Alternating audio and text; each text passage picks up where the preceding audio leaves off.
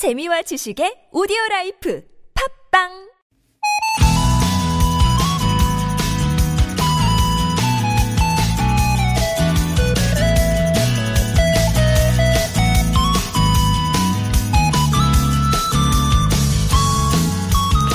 미국 포춘지가 선정한 일하기 좋은 기업 중에 한 곳은요, 직원에게 이걸 준다고 합니다.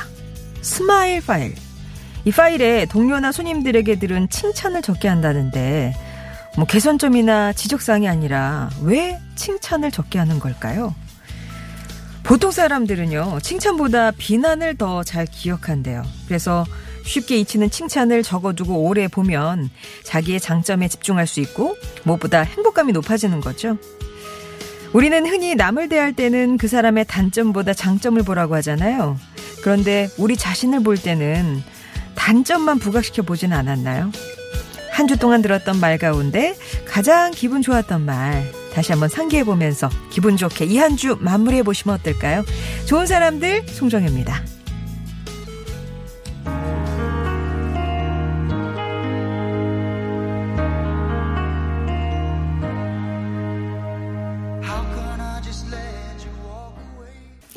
좋은 사람들 송정혜입니다. 10월 18일 금요일 필 컬린스의 Against All Odds로 시작했습니다. 오드파파님이 첫 곡들이 반갑네요.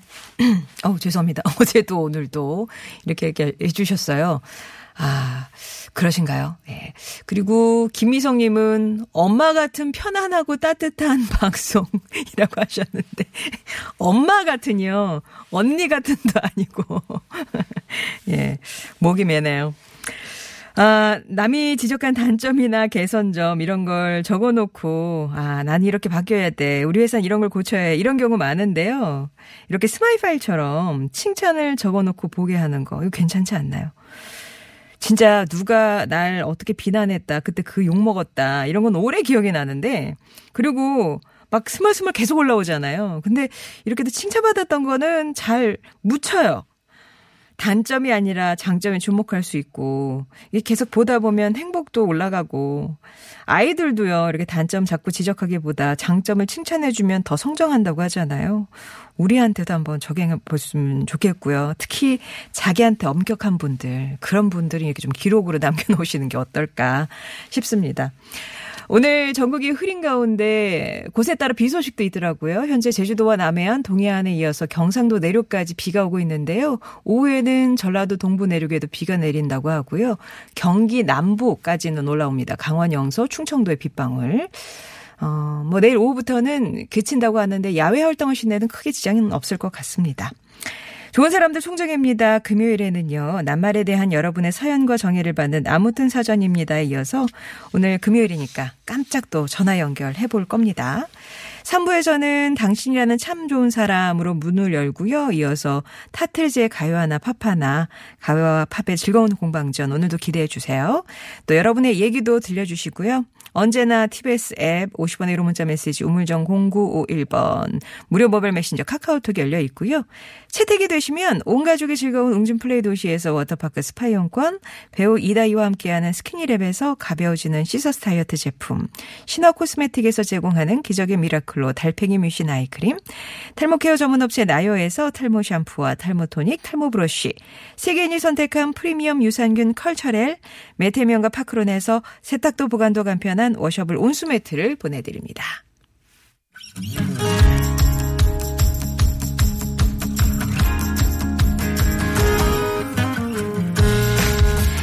나의 언어와 당신 언어가 만나 인사하는 시간. 아무튼 사전입니다.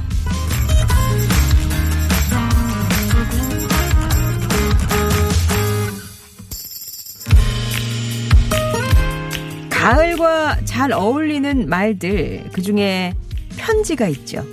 가장 오랜되고 가장 낭만, 낭만적인 통신수단인 편지. 그래서 가을이면 왠지 누구에게 편지 한 통 손수 써서 보내야만 할 것 같은데요. 하지만 현실은 다릅니다. 그 사람을 생각하면서 밤새 쓰고 또 쓰던 손편지 시대는 가고 지금은 SNS 시대잖아요. 멀리 있는 사람의 안부도 금방 알 수 있고 할 말도 바로바로 바로 전할 수 있죠. 당연히 편지 쓰는 사람은 드물고 길가에 빨간 우체통도 찾아보기 힘들어졌는데요. 그럼에도 가을이 되면 편지가 생각나는 건 이건 뭐 주입식인가요? 왜 그럴까요? 그리고 편지를 생각할 때마다 또 그리워지는 건 그 사람일까요? 아니면 그 시절의 우리일까요? 아무튼 사전입니다. 오늘의 낱말은요. 편지. 안부, 소식, 용문 따위를 적어 보내는 글. 예, 뭐 이렇게 딱딱하게 사전상의 정리는 나와 있습니다. 물론 공적인 편지도 있지만 보통 우리가 떠올리는 편지는 마음을 전하는 거, 뭐 둘 사이에 주고받을 수 있는 대화 뭐 이런 게 떠오르는데요. 어렸을 때는 그래도 편지를 좀 썼던 것 같은데 요즘은 생일 카드나 뭐 연하장 정도 쓸까 말까 하죠.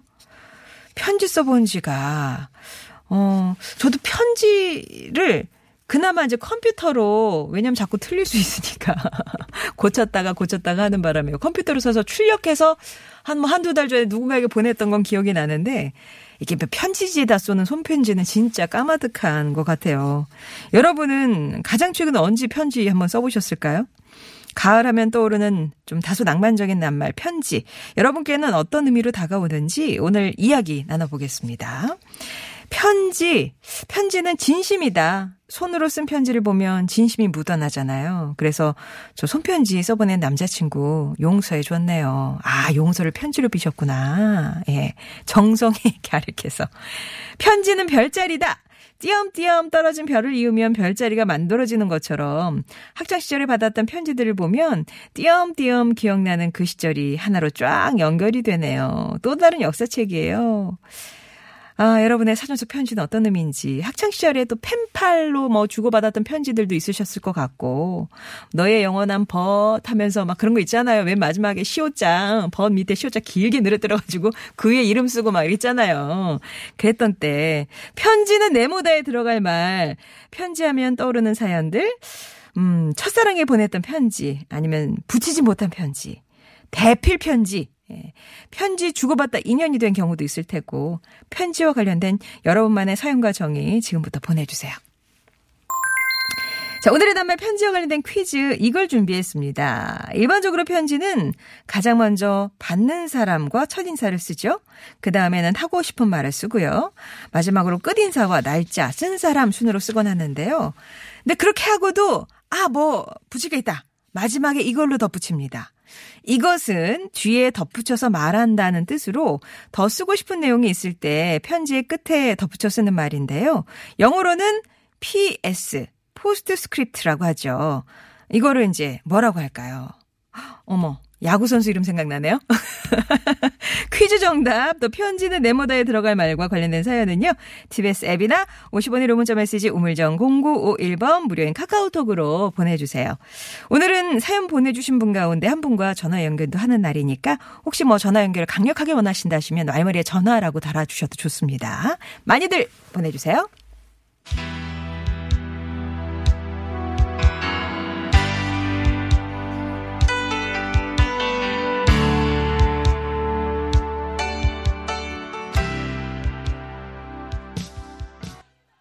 김광석의 흐린 가을 하늘에 편지를 써 들으셨습니다. 편지하면 또 대표적으로 떠오르는 노래 중에 하나죠. 편지가 오늘 낱말이에요, 편지. 편지하니까 이제 군대에서 받았던 위문 편지. 예. 반딧불님이 초등학생 때 본인도 많이 쓰셨고 또 군대 때 많이 받으셨다고 답장도 또 뭐 정성스럽게 해주셨겠을 것 같아요. 그죠? 8855번님은 옛 추억 첫사랑 알게 해주는 편지였죠. 라면서 편지. 아, 또 사랑을 읽었던 그런 역할이었고요. 그래서 0104번님께 편지는 그리움이자 이별이자 사랑이자 보고품이다. 음, 6887번님은 어릴 때 전화도 없던 시절에 멀리 사셨던 외할머님께 외할머니 전 상서라고 시작하면서 아무 편지 썼던 기억이 나네요. 이렇게 얘기해 주셨고요. 김순희님은 어, 아들 군대 갔을 때 제가 진짜 편지지를 하루에 한 장씩 꼭 썼죠. 이렇게. 아, 예. 그 학생과 군인 아저씨와의 관계가 아니라 이제 부모와 아, 군대 간 아들, 요런 관계로 매일 한 장씩 쓰셨다는. 라디오 사랑님은 좋은, 편지란 제비다. 좋은 소식을 물어오는 제비처럼 행복한 소식을 물어오죠. 외삼촌 두 명, 오빠, 남동생, 그리고 남자친구, 또 펜팔 친구까지 한 여섯 명의 위문 편지를 썼었네요. 아이고. 한 달에 금방 가셨겠어요.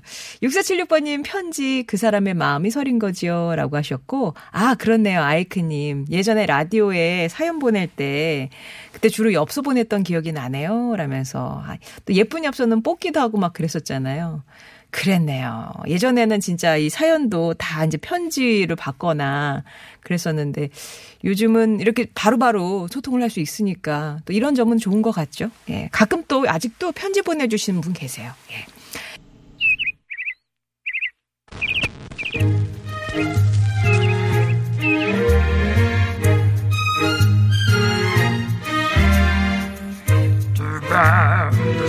세상의 소식 말말말로 만나봅니다. 오늘의 따옴표.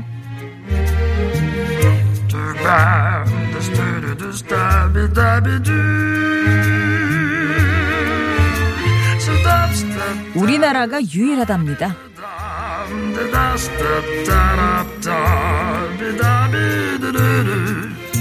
지난 15일 국정감사에서 절주 정책이 금연 정책에 비해 미온적이다 이런 지적이 나왔습니다.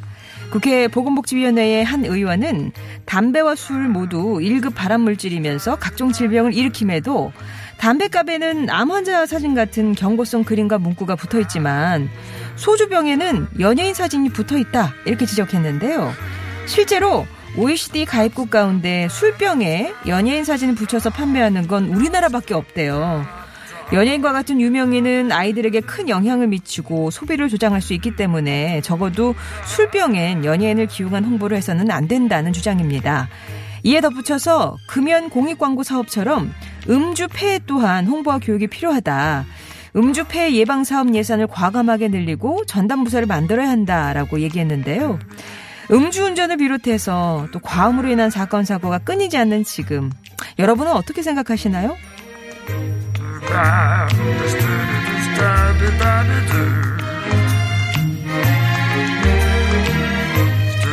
탑승동에서 타야 한다고요?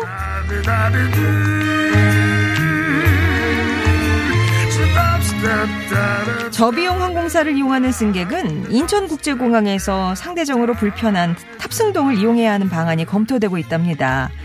현재 인천공항 제1여객터미널이 포화 상태라서 일부 승객은 셔틀 트레인을 타고 탑승동으로 이동한 뒤에야 비행기를 탈 수 있죠.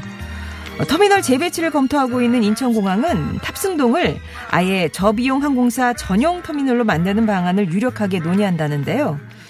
하지만 고가든 저가든 항공권을 구입하는 승객이 내는 공항 이용료는 17,000원으로 같아서 저비용 항공사를 이용하는 승객에게만 불편함을 몰아주는 거 아니냐 이런 지적이 나오고 있습니다.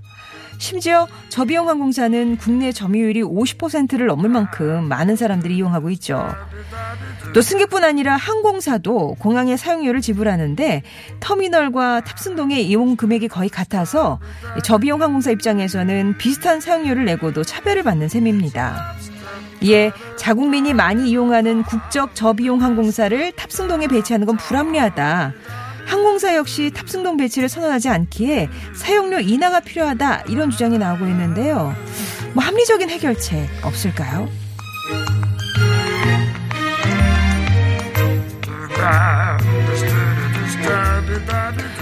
어느덧 10월의 반이 지났네요. 이번 주말엔 잠깐이라도 한결 짙어진 가을을 보고 듣고 만지고 느껴보시면 좋겠습니다. 송정의 오늘의 다운표였습니다.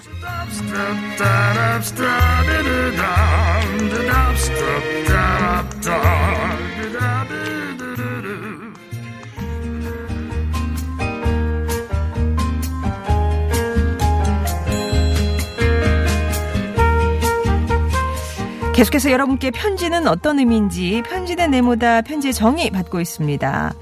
자, 이것은 무엇일까요? 이것은 뒤에 덧붙여서 말한다는 뜻으로 편지를 다 쓰고 더 쓰고 싶은 내용이 있을 때 그 끝에 덧붙여 쓰는 말입니다. 영어로는 약자로 PS 이렇게 쓰죠. 무엇일까요? TBS 앱이나 50원의 유료 문자 메시지 우물정 0951번 무료인 카카오톡으로 정답 보내주시면 되겠어요. 핑크 마티니의 Sing 들으시고요. 2부에서 뵙겠습니다.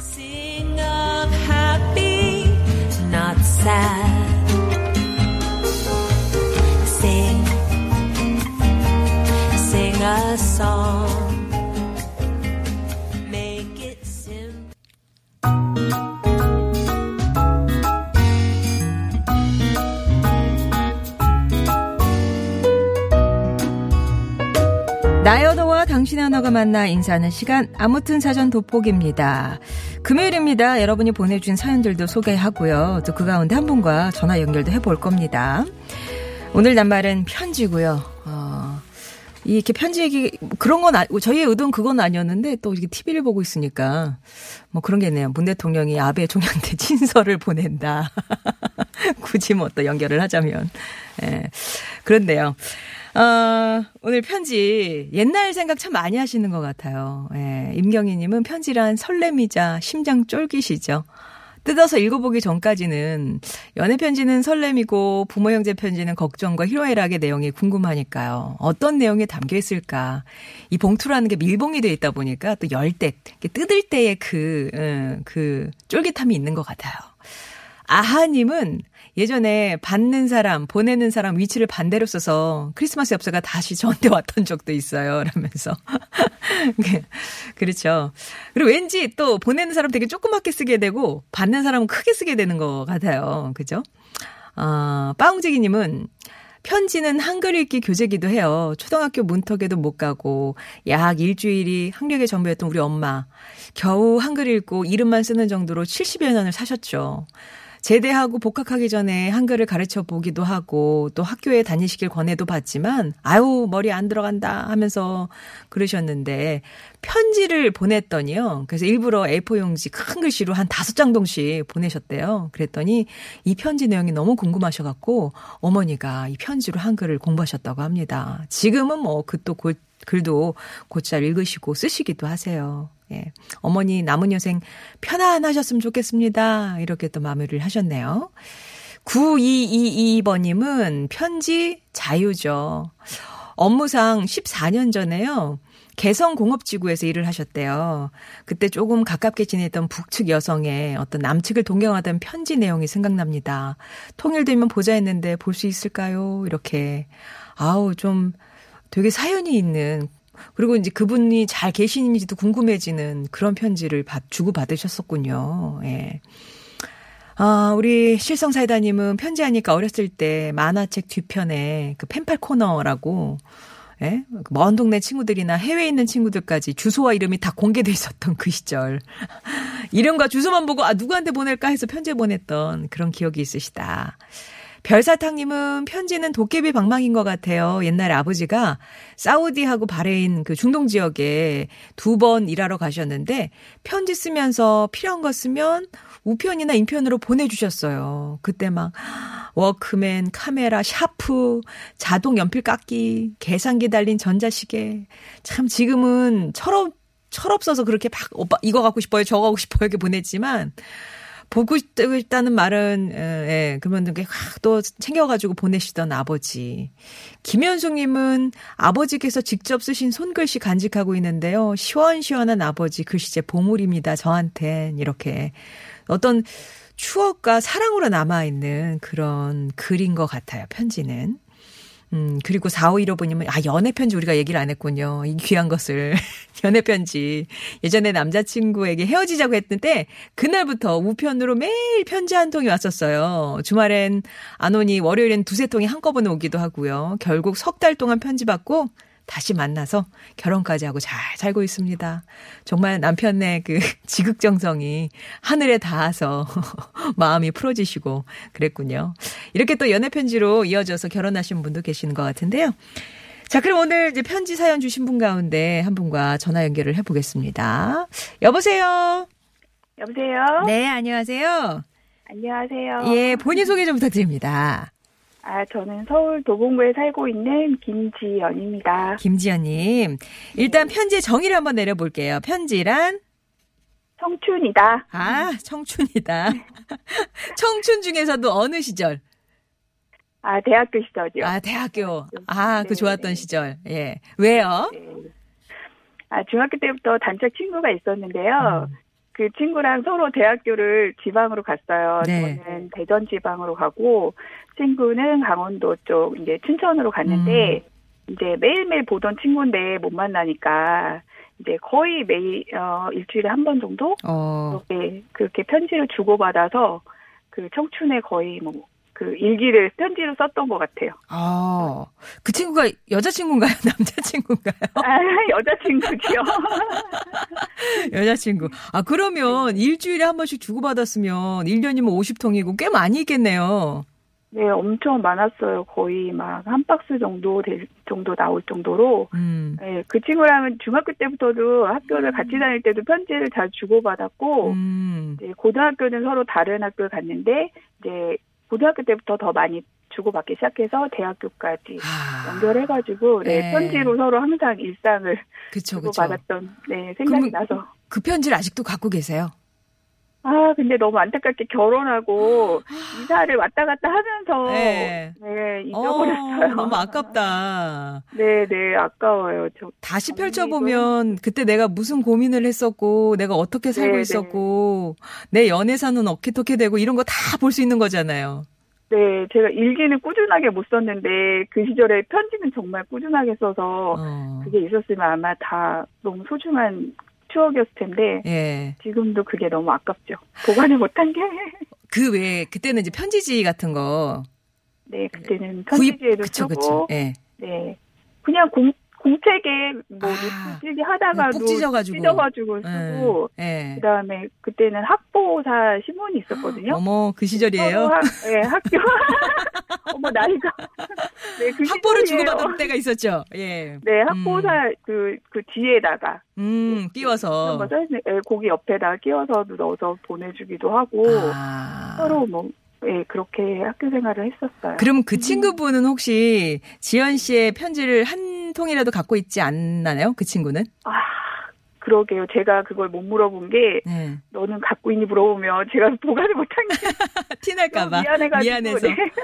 아직까지 확인을 못 해봤네요. 그러게요. 그럼 그 친구분과는 지금까지도 다 연락하고 지내시는 거죠? 네, 지금은 한 1년에 한두 번 정도 이제 연락하고, 아. 그 친구가 또 왜, 해외에 나 갔어요. 몇, 한 작년인가. 아, 그래서 예. 들어오면은 연락 오면은 통화하고 어, 네 이제 서로 결혼해서 이렇게 지역이 계속 떨어져 살다 보니까 그러니까요. 자주는 못 보지만 연락은 하고 이제 요즘은 카톡을 하는 시대가 돼서 그래서. 네 카톡으로 연락하거나 뭐 예. 전화 아이, 그 해외에 있으니까 한번 이렇게 국제우편으로 보낼 만도 하겠네요. 그러게요 예. 국제우편을 편지를 오늘 한번 써봐야 될 것 같다는 생각이 드네요. 그러게요.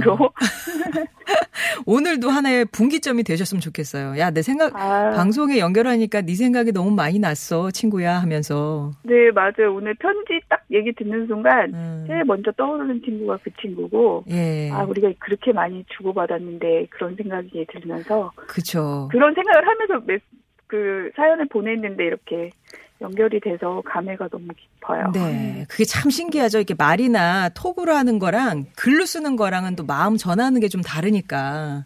그렇죠. 예. 오늘 하루는 꼭 친구분에게 편지를 네. 글로 한번 써보셨으면 좋겠네요. 오늘 그, 연락 감사합니다. 네, 감사합니다. 네. 네. 네. 그래서 김지연 씨께 편지는 청춘이다 였습니다. 노래 한 곡 들을게요. 신해철의 나에게 쓰는 편지.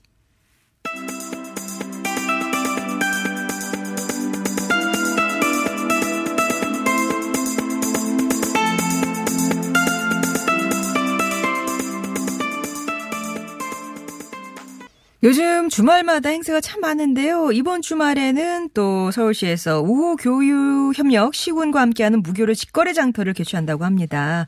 자세한 내용 서울시 지역 상생 경제과의 박원근 과장님과 알아보겠습니다. 과장님 안녕하세요. 네, 안녕하세요. 예, 예. 무교류에서 직거래 장터가 열린다고 하는데 이게 어떤 행사일까요? 네, 저희 10월 19일부터 20일까지, 그러니까 내일과 모레 이틀 동안 서울 무교로에서 서울시 5호 교류 협력 시군과 함께하는 직거래 장터가 개최됩니다.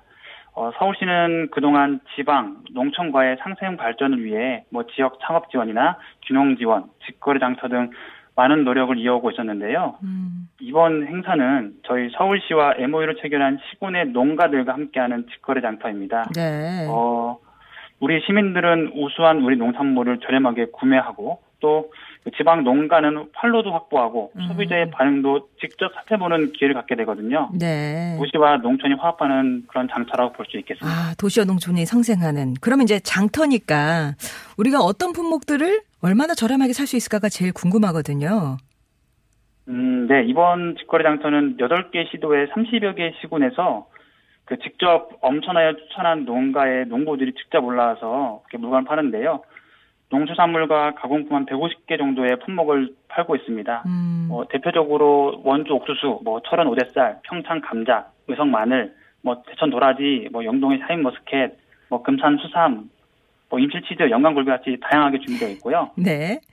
또 오늘은 한우 먹는 날 이런 주제로 음. 전국 한우협회에서 한우도 저렴하게 판매할 계획이고 뭐 감귤, 레드키위, 현미 등 친환경 농산물도 저희가 준비를 했습니다. 예. 예, 뭐 특히 전국의 생산 농가에서 직거래로 직접 운영하는 장터이기 때문에 뭐 음. 좋은 품질의 농산물을 시중 가격보다 10%에서 30% 할인된 가격으로 구입할 수 있거든요. 예. 뭐 시민 여러분들의 만족도도 높을 것으로 저희는 기대하고 있습니다. 예. 그러니까 농가에서 직접 판매를 하시는 거고요. 장만 열리나요? 이벤트 행사들 같은 건 없을까요? 네, 저희 시민들께서 함께 즐기는 장터 이벤트도 준비를 했습니다. 떡매치기를 준비했고요. 예. 하루에 한 세 번, 12시, 2시, 4시에 운영하니까요. 놓치지 말고 참여하시면 더 좋을 것 같습니다.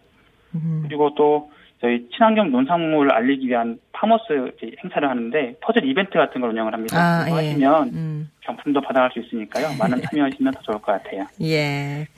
그리고 행사장에 이제 방문하시면 특별히 상품을 구매하시지 않으셔도 저희 농가에 직접 올라와서 하시는 거니까 음. 싱싱하고 안전한 우리 농산물을 직접 시식할 수 있거든요. 아. 젓갈, 김치 같은 반찬이랑 과일, 약용차 등 다양하게 준비되어 있으니까요. 예. 우리 농산물 맛 한번 보시고 네. 더 즐기시면 더 좋을 것 같습니다. 예, 맛보고 한번 예, 사가시면 어떨까. 다시 한번 그 시간, 장소, 참여 방법 요거 한번 정리를 해 주세요. 네, 저희 우호교류 협력시군과 함께하는 직거래 장터 내일부터 이틀 동안 오전 10시부터 저녁 6시까지 저희 시청 옆에 무교로에서 열립니다. 음. 행사 기간 동안 무교로일 때 교통이 통제되니까 오시는 분들은 참고해 주시고요. 시민 여러분께서는 장바구니 꼭 챙기셔서 아. 무교로 장터 많이 참여해 주시면 좋겠습니다. 장바구니 지참하시고 예, 알겠습니다. 지금까지 지역상생경제과의 박원근 과장이었습니다. 고맙습니다. 네, 감사합니다.